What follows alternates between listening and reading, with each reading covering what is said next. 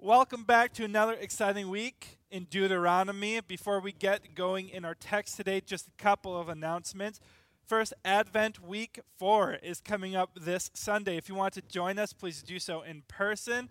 Otherwise, you can join us online for the live stream at 9 o'clock. There will be no programming moving forward for the next two weeks. Programming starts again in Deuteronomy on January 6th. I'm excited to see you guys. All right, let's get into the text. We are in Deuteronomy chapter 19, as I had said. and to start off, I just want to share a story. How many of you have that sibling, right? That person that just pushes your buttons. That person who is able to know every thought that you're thinking, or at least close to it, but decides to not be helpful in any way, shape, or form. If I could just use that image to describe a person, the person I'm talking about is my sister. When I was younger, she found every opportunity to make sure that my life was just nothing but suffering. And I don't mean light teasing or the ability to, uh, you know, mock me or whatever. I'm talking about finding that one thread, that one thing in my life that sustained me and cutting that cord. Things like being the first to the TV and choosing some stupid show or channel or whatever, and then we'd have to argue about who gets the remote or whenever was my time to do the dishes, and I think I shared this, when I do the dishes, I'd get so close. There'd be three, four bowls left for me to wash. And what does my sister do? She comes up to the sink and she puts a cup right into the sink and she looks at me and smiles. Not a nice smile. The smile that makes you go, if mom and dad weren't here right now. The thing I could get away with. As I grew up, my sister and I had this same relationship. And over time, it got worse. Actually, over time, I found my place, or I found myself in a place where I looked at her and I thought, this is the scum of the earth. This is not even a human being that I'm dealing with anymore. All she is to me is nothing more than an annoyance an aggravation, a frustration, any word you want to use. That is the image I had of my sister. In fact, when I grew up, I decided not to talk to her anymore. I decided I'd block her phone number, delete her phone number, and anytime anybody shared news about her, I go, eh, okay. That's where I found myself. So, what does this have to do with the text? Well, I'll let you know starting in verse 1 of Deuteronomy 19. The first thing that we're talking about tonight is cities of refuge. So, exactly what is a city of refuge? A city of refuge is a city set apart from the other cities at the time. So, Moses instructed the Israelites hey, go into this land, make three cities of refuge, and these cities will be separate and at a distance away from all the other cities that you guys live in. And the purpose of the cities of refuge is for the manslayer to escape to. So these cities were intended for people who accidentally killed another human being. In fact, the very illustration that we're giving in the text is a person who goes out into the field and they're chopping down a tree, and the head of their axe slips off cuts the neck or the head or whatever, does enough damage to the other person they were with to the point where that person dies. So the person who's chopping down the tree, whose axe had slipped off, would then run to a city of refuge and find themselves in a place where they were safe. But safe from what? That's what the text answers to. They're safe from what's called the Avenger of Blood the Avenger of Blood is the person who is related to the person that died in some significant way. So much so that it's their responsibility if this happens, if that person dies, it's their responsibility to exact avenge. Not revenge, avenge. And we need to distinguish the two of these. See, revenge is a person who is maliciously going after another human being, knowing they're innocent. but that person wronged them. So, my example that I shared is if I intentionally went after my sister to kill her. That's revenge because she did me a wrong, so I'm going to tenfold do her a wrong. Now, avenging in this situation is if the person who um, had that axe head slip off was considered ill intently murdering another human being, then it was the job of the Avenger of Blood to kill that person.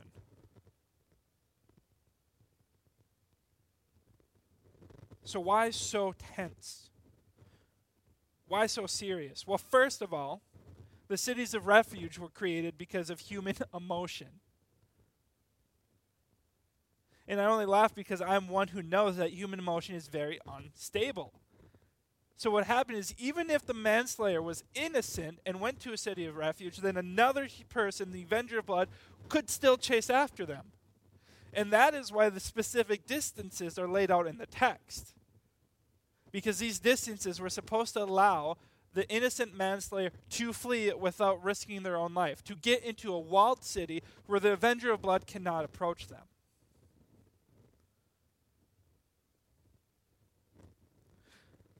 But the one who intentionally kills. This is the avenue that we're going to call murder. The one who intentionally kills is a person that hates their neighbor so much so that they lie in wait the city, city of refuge, the cities of refuge, are not a place for the intentional manslayer, for the murderer. In fact, God lays out so clearly that it is the job of the avenger of blood to go out, find the, the convicted murderous manslayer, and kill them.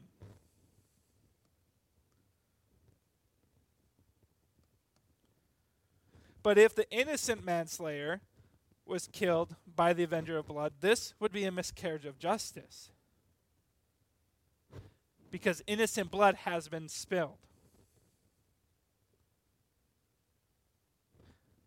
And if innocent blood was spilled, then the entire community that that Avenger Blood belonged to would be estranged from God. So, why was this so important to God? We'll get to that after we talk about questions 1 and 2. So, why does God despise the shedding of innocent blood? Well, the first thing is humankind was made in the image of God. And now, that is a phrase I know you've heard and I know that you've experienced, but what does it mean? Well, to be made in the image of God, in God's likeness, includes a few parts. The parts we're going to talk about is one who ca- carries the authority of God. In Genesis, the authority of God was given to man. They were to reside over all of creation. It was their job to make sure that everything was solid. God gave them this ability. God gave them this responsibility. God gave them his responsibility. That is what means to be made in the image of God that we're talking about tonight. There's more parts to it. We'll get into that as we go forward.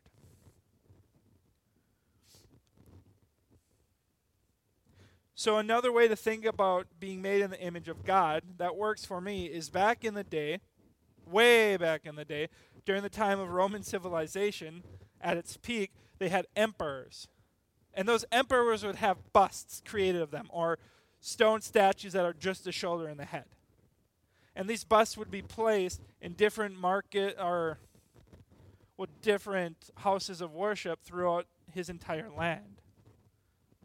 And the people's responsibility was to then go to these houses, look at the emperor's face, bow down, and worship him, to pay homage to him. So much so were these busts important that if anybody broke them or dropped them or wrecked them in any way, shape, or form, or even just disregarded them, it was like disregarding the authority of the emperor himself. In fact, if one did those things, any of those things, their life was on the line. And that same picture is transferable to what we're talking about being made in the image of God. One who intentionally murders another human being completely denies that person's godliness, if you will, that person's imageness. So much to the point that murdering another human being was an offense to God Himself, an attack on God. That is why the shedding of innocent blood was so despicable to God, because human beings are set aside and different. And to deny a human being the right to live is to deny God. So then the community would be estranged from God until they atoned for the murderer in their midst. It was the community's responsibility, whether it being that immediate family or that township, that had to deal with the guilty manslayer. Well, actually, to deal with the avenger of blood who wrongly murdered the manslayer.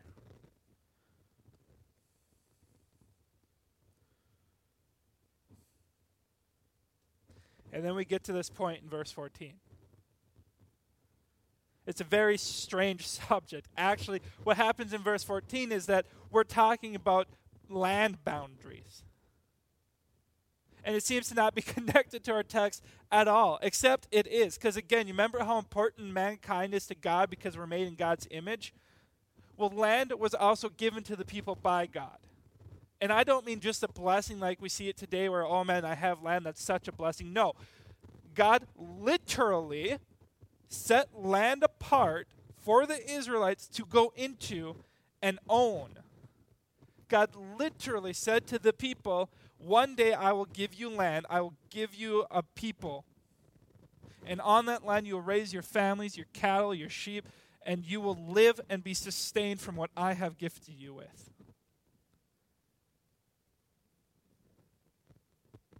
And so if somebody came into that land and they moved any of the property boundaries, that was an offense to the person who owned that land, and that was an offense, again, not to the same point as murder, but an offense to God.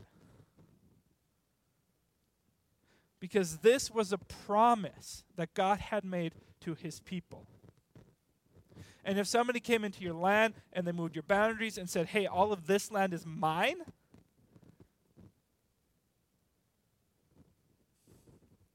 that's a reason to kill someone. Because we can't trust human emotion. And the fence is so great that it threatens the very DNA of that human being to have their land taken away. And then their emotions going to blindside them. So the point about bringing up this property boundaries is do not provoke your neighbors. Do not provoke your neighbors. It doesn't make the murder justified if provoked. That's not the point. The point is don't go out of your way and provoke your neighbors doing something so intentional as moving a significant landmarker to claim boundaries. That's the point. Don't provoke. It's a matter of respect and honor.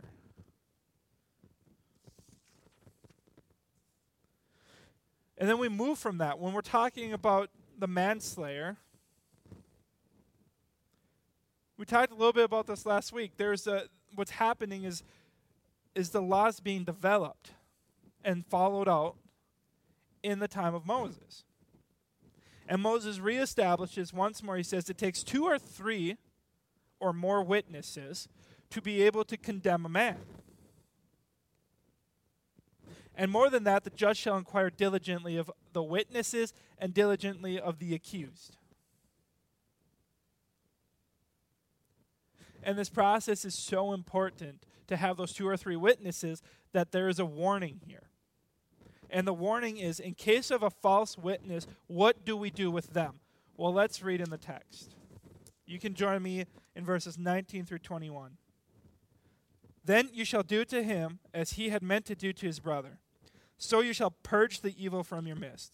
And the rest shall hear and fear, and shall never again commit any such evil among you. Your eyes shall not pity, it shall be life for life, eye for eye, tooth for tooth, hand for hand, foot for foot. I want to break that down a little bit. Then you shall do to him as he had meant to do to his brother. So if you're a false witness, actually don't I don't want to put on you. Let's say we have a false witness who makes up a story about somebody committing a heinous crime. What the text says is going to happen in that is that that person needs to be purged from the land of Israel. And we talked about purging. Every week we talk about purging almost. It's starting to get me down, but we'll continue. What's happening is that any evil residence in Israel needs to be removed because God is trying to establish for himself a right people, a justified people. A people who's going to show God's glory to everybody around them. So then, what do you do to the false witness? You shall do to him, to that false witness, as he had meant to do to his brother. You shall purge the evil from your midst. And the rest shall hear and fear, and shall never again commit any such evil among you. Everybody will know what happens to a false witness. It is not going to be a surprise. In fact, this law was put in place to warn people you have an understanding now of the picture that if you are going to falsify your testimony or witness against somebody, not only is it evil, but we'll purge you. We will kill you. You will be removed from existence. And those around you, the rest of Israel, shall hear and fear.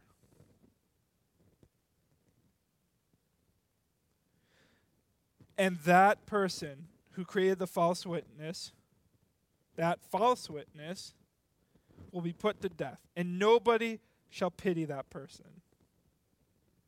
For it shall be life for life, eye for eye, tooth for tooth, hand for hand, and foot for foot. And then the question becomes Jesus talks about this.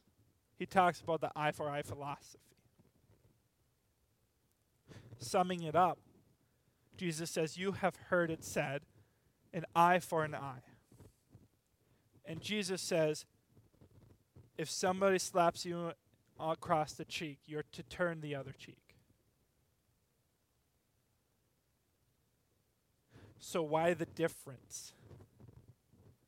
Why does it seem like the text doesn't agree with each other? And that's the moment where we got to step back. We got to read our text we got to analyze what's happening. The context of Deuteronomy is judicial. The context of Deuteronomy is a justice system. It is saying if somebody intends evil, then we need to counter that evil. See, evil crimes called for an equally stern response.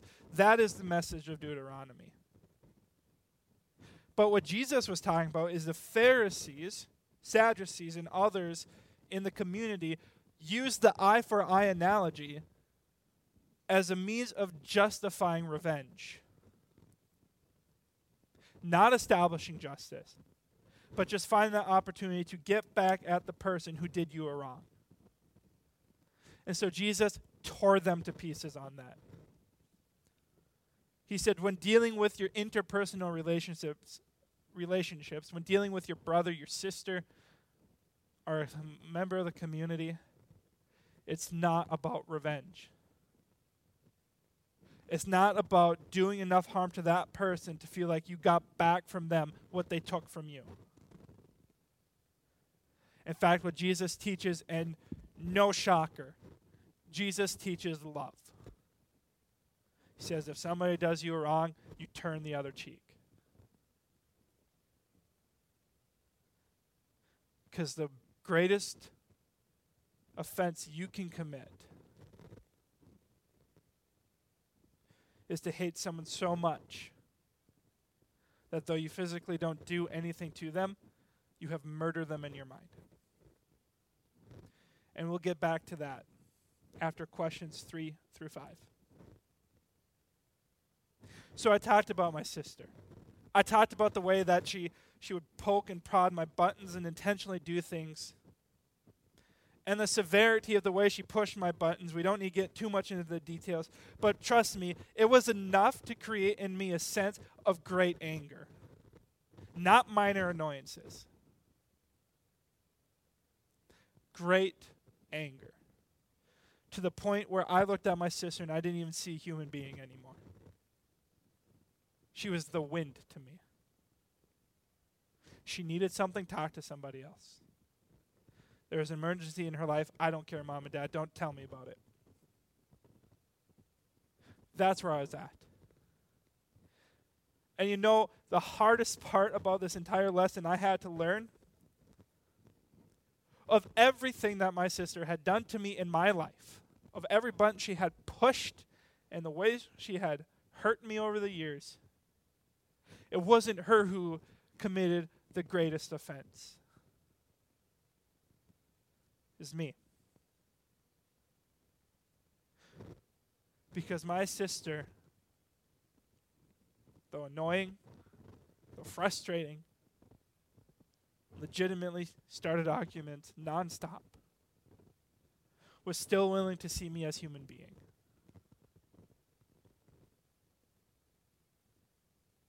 and I didn't turn the other cheek. I decided that my sister was not.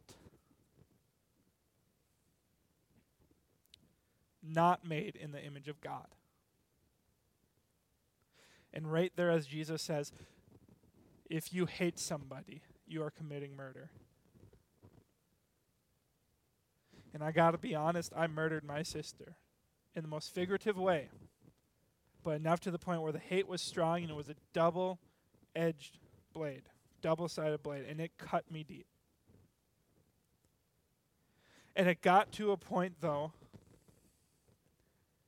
where the continuation of my faith, of my relationship with Jesus, was dependent, not a part of, but dependent on forgiving my sister. And more than just forgiving, it was dependent on being able to soften my heart and ask for her forgiveness without asking the same. And I believe that is the point of our message. There's this movie that I absolutely loved when I was a kid. It's called The Prince of Egypt. It was done by DreamWorks. It follows loosely the story of Moses. And I say loosely only because there's a few inaccuracies. But regardless, it's a wonderful dramati- dramatization of the story of Moses. And so if you get the opportunity, I'd say watch it. But in the movie, there's this song. It's called Through Heaven's Eyes. And it's sung by, by a man who is trying to teach Moses the value of life. And what he says in the movie, this is a line that always gets me, is is what does the single thread on the tapestry think of itself? Yet when that thread is pulled, the entire thing would unwind. And then I extended this image a little more. I don't think we should look at our lives through heaven's eyes. I think we should look at life through heaven's eyes, the lives of everybody around us. People being image bearers. We need to be able to have our Jesus goggles on and see people as people who can be in a relationship with Jesus, people who are loved by God, people who need who need Jesus. It changes our approach entirely.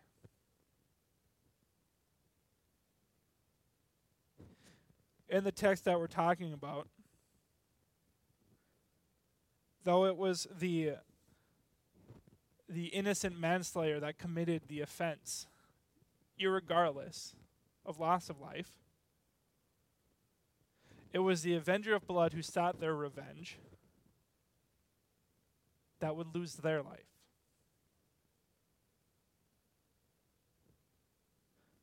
Because when you seek revenge, you're being unholy and dishonoring to who God is. So look at your life, look at our lives through heaven's eyes. All right, let's pray. Dear Heavenly Father, thank you so much for what you are doing in my life. Thank you so much for the place that you have brought me to be able to forgive my sister, to crave that forgiveness, to crave that relationship with her. Thank you for healing that relationship and blessing us siblings and my family with the ability to cross many, many bridges together faithfully. I ask that the students and leaders tonight hearing this message will find the truth in it and hold to it tightly. That we are made in the image of God and that we must look at our lives through heaven's eyes. In your name I pray, amen. Thanks, guys. Have a great night.